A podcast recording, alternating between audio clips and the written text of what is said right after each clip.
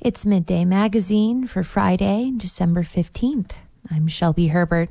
Petersburg's borough owned hydropower plant upgrade is in its final phase of testing. The plant is fully operational and is back to supplying a portion of the town's power. KFSK's Hannah Floor has the story.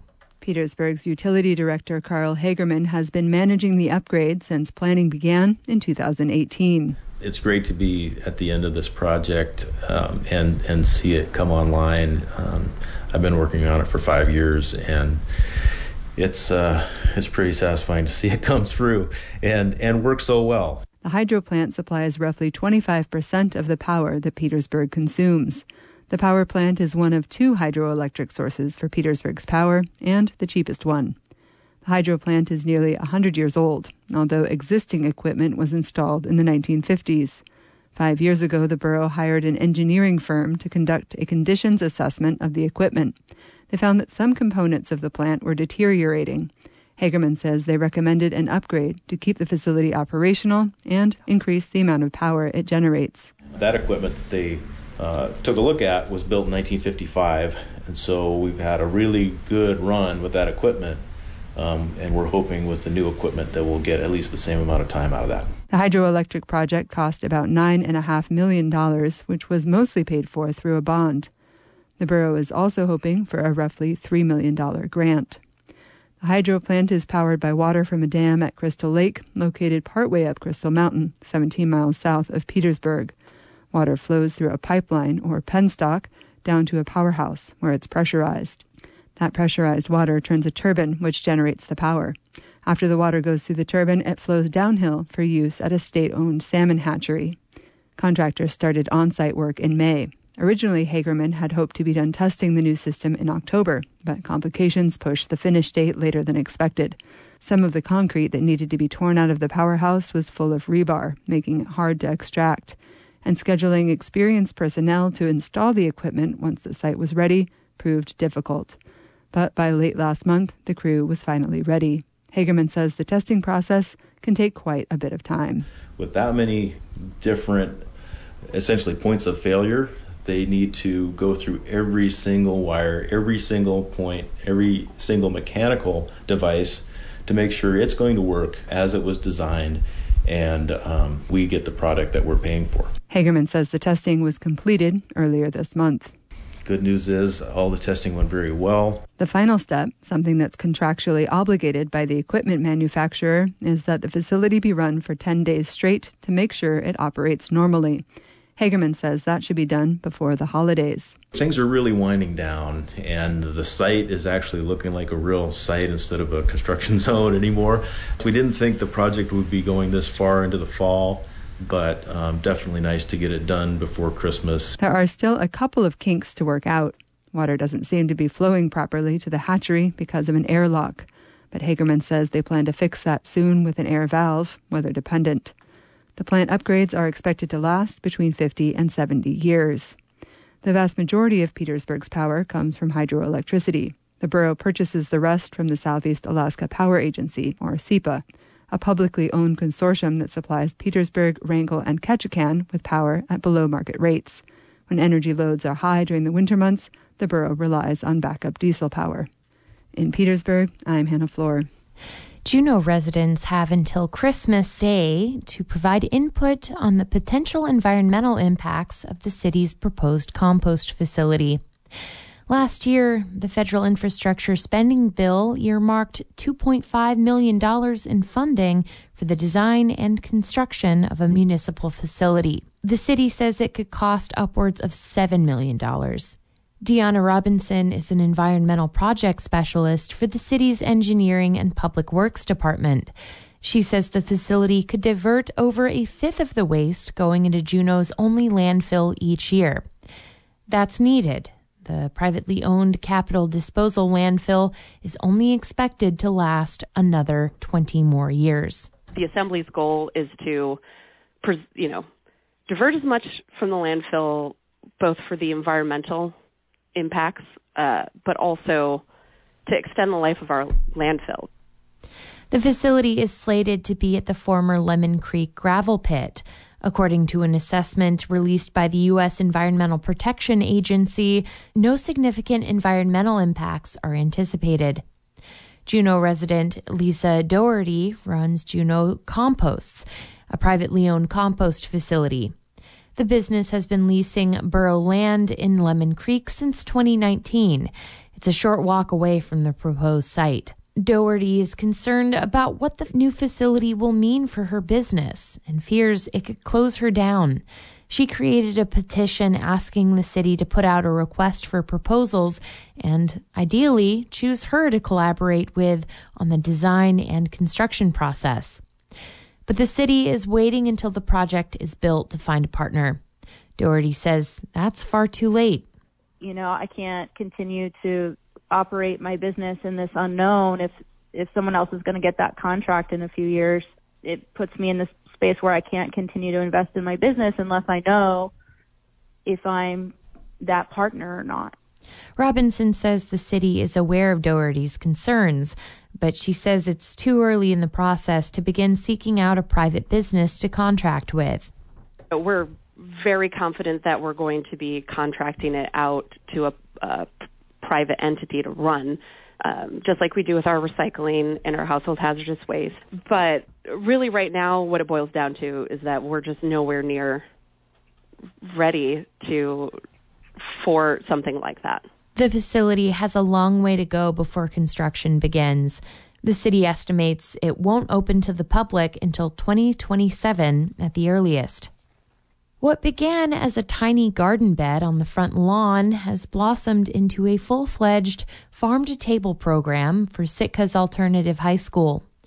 Pacific High in Sitka opened a 1,100 square foot greenhouse on school grounds this year, supplemented by an extensive outdoor garden. Principal Mandy Summer outlined the program for the Sitka School Board on Wednesday. She said, It's not just about growing plants. So the purpose of our program um, is really to build career, technical, and general skills in youth um, that they will need to thrive in the future. We have classes and activities that are 100% based in our farm to table program, um, and these include our spring gardening, um, our garden construction classes, our um, culinary classes that happen all year long, and our school-wide stewardship days. Pacific High has a small student population relative to other high schools in Sitka. When the first garden plot was built in 2011, there was only one class associated with it, called Reading and Weeding.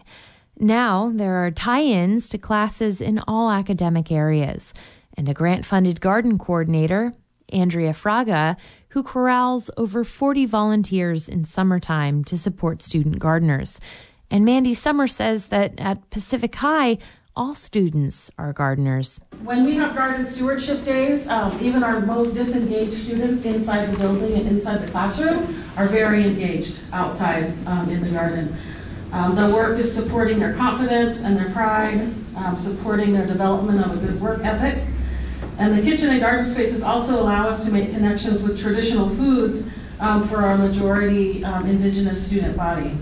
Pacific High's Farm to Table program receives significant support from the Sitka Conservation Society, which at first served as administrator for the garden coordinator job, but has since spearheaded raising over $150,000 to construct the greenhouse. Gardening might not be at the top of the list for many conservation organizations. But the Society's Chandler O'Connell said the program is in the SCS wheelhouse. We strongly believe uh, in youth development as an essential pathway for building sustainable, thriving communities. Like the youth in Southeast are so amazing, and they often have so many incredible opportunities thanks to the environment and communities and cultures that hold them and surround them. And they also face really significant challenges, as you all know, people experiencing poverty, violence, trauma, struggling with mental health challenges.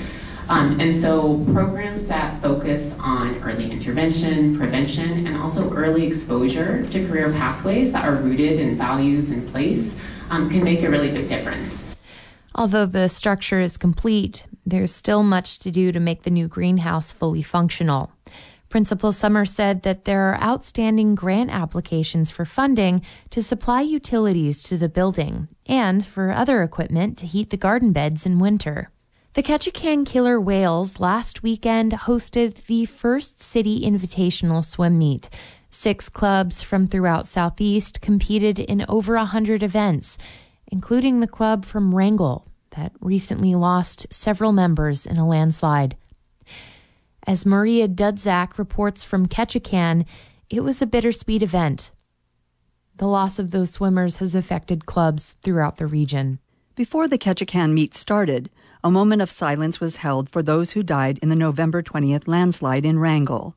Otto Florschutz and the Wrangell Swim Club's Heller family, parents Timothy and Beth, and their children, Kara, Derek, and Mara. Kara and Derek were in the club, and Mara was inspired by her siblings to join. Jamie Roberts is the coach and owner of the Wrangell Swim Club.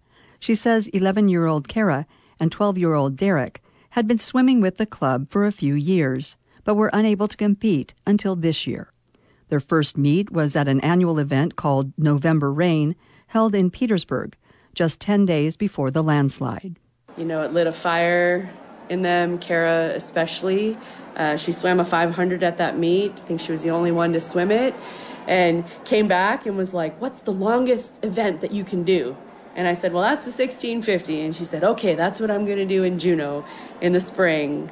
The 1650 is a one mile endurance swim. Robert says about a week later, Kara started practicing for the event with the help of her mom acting as a lap counter. Robert says Derek was really starting to hit his peak, getting stronger and building confidence, and that he performed well at the Petersburg meet. I actually had him swim on a relay team at November Rain with the older kids, some of my older kids, my high schoolers. He was kind of nervous about it, but man, he really held his own, and you know they got some first place places for uh, both their medley relay and their freestyle relay. So I think that was really a, a sweet moment as well. Roberts says 16 year old Mara Heller was her siblings' biggest fan, cheering them on loudest at the Petersburg meet. Shortly after, Mara wanted to be part of the team. Her mom, Beth, had messaged me and she's like, can Mara join the team? She's asking me like five times a day if she can, you know. And so I told her, I said, yeah, send her to practice with Derek and Kara. And um, I was getting together some swimsuits for her, you know, and then the slide happened. So um, that was a missed opportunity for us to be able to welcome her to the team as a swimmer, but she's definitely was their number one fan. Robert says with COVID and an extended pool shutdown, this was the first in many years that the Wrangell Club had been able to compete. Because they missed so many opportunities, she says she told the kids at the beginning of the season that any meet they wanted to go to, if they signed up for it, she would take them, even if it was only one or two swimmers.